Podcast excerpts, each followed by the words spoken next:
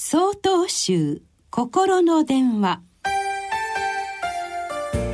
今週は「たゆまぬ努力は難しい」と題して熊本県太陽寺本田翔寛さんのお話です。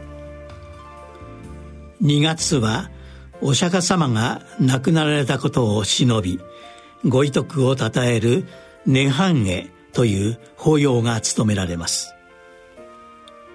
亡くなる前お釈迦様は「怠るな」という教えを遺言とされました。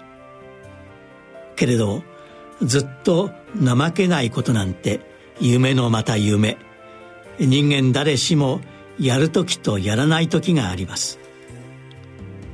実はこの「怠るな」という言葉は常に休まず努力することではありません。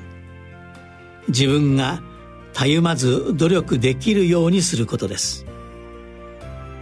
ギターの弦を張る時は緩みすぎず張りすぎない状態にします。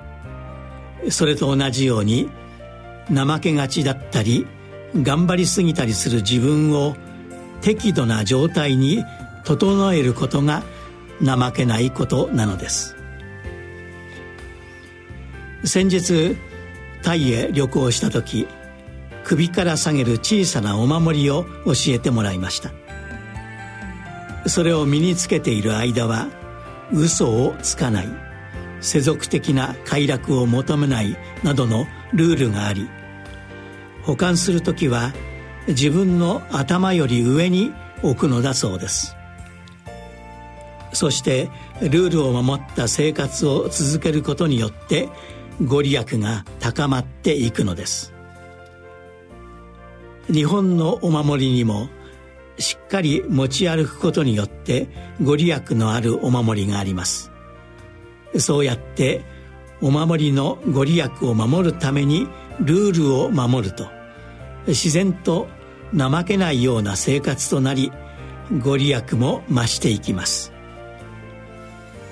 私のような怠け者にとって自分の心を自力で整え怠けないようにするのはとても大変なことでした。けれどご利益のためだと思えば自然と怠けないようになります。そして願をかけたお守りを身につけていれば自分の願いを何度も意識しその都度思い起こすことだってできます。お釈迦様の遺言怠るな。それはたゆまぬ努力を無理なく続けられる生活を作っていくことです。